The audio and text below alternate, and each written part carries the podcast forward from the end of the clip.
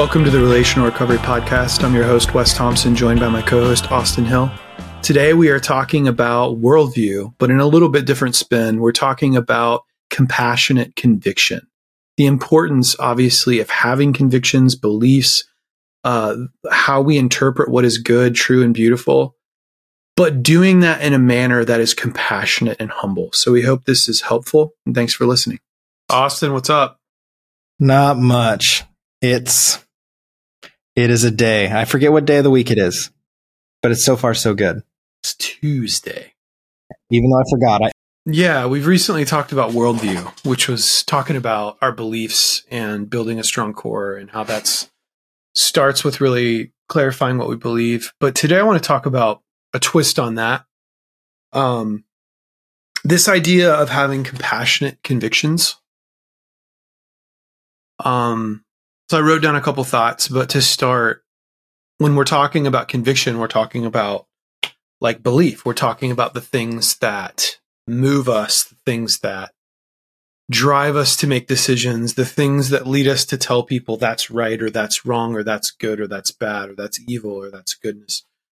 Um, each of us have different convictions. Um, some people, their convictions conflict, they contradict, they cause tension. We, we, we're all aware of this.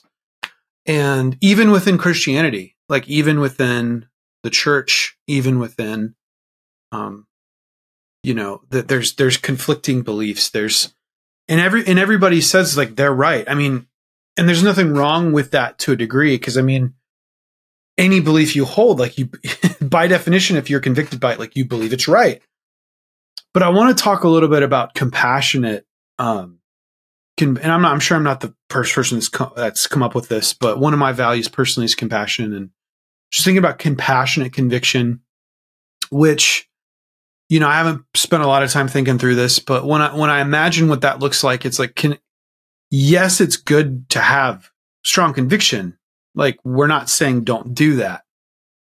But to put compassionate in front of it, I think, I think what, where I'm trying to go with that is just the idea that in order to live in a society where you have conflicting convictions, but you can also show one another, like you can exist, you can coexist with others that have different beliefs than you. Um, there has to be, I think, some compassion and what that means is, you know, what, what that could look like is just that we can, we can agree to disagree at times.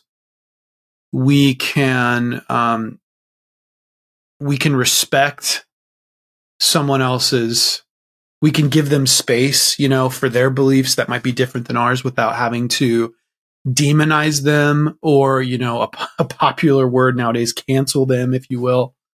Um, we can give others space to have differing views without having to judge or condemn. And and also without having to necessarily affirm them either. Like we don't have to say oh that's right and good too just like mine. We could say no i don't agree with that but still show them respect. So that's kind of what i mean when i say compassionate conviction. It's almost like compassionate conviction is a way to to to have your convictions and hold them in humility. I've heard some people say it that way. Um, so I don't know. Before before I riff further, because I've written down some notes here. Like what? I don't know. Does this stir up anything in you? Um, I think if we were to say, because I know that we talked about legalism uh, a minute ago, I would say compassionate conviction is a good definition of the reverse. So if legalism is like, I'm rigid in this, uh, compassionate conviction, having compassionate conviction is a way to say, I believe deeply in this worldview, but I am also able to stand in the, like the confidence that just because I have this worldview doesn't mean that I'm going to be rocked to my core if someone doesn't share it with me. And because I'm okay with that and I'm, and I'm mature enough to understand that someone's going to have a different opinion, that doesn't mean that it jeopardizes mine. or that it deleg or like delegitimizes what I believe. So if it's it, and it becomes really difficult to have that when we, when we're talking about someone we care about or a group of people we care for. So it'd be one thing to say like someone I don't know doesn't believe the same thing I do. But if it's like my child or a sibling or my spouse or a really good friend believes very differently, almost contrary or like against what I, a belief statement I have, am I able to hold that and it not terrify me? Does it, does it uh, call into question what I believe? So having that compassion is, is my, is what I'm convicted about. Does it, does it make me show compassion to others or does it make me show anger and fear, um, even rejection towards others? And I would say, like, there's a uh, my um, one of my oldest daughter and I talk about this a lot.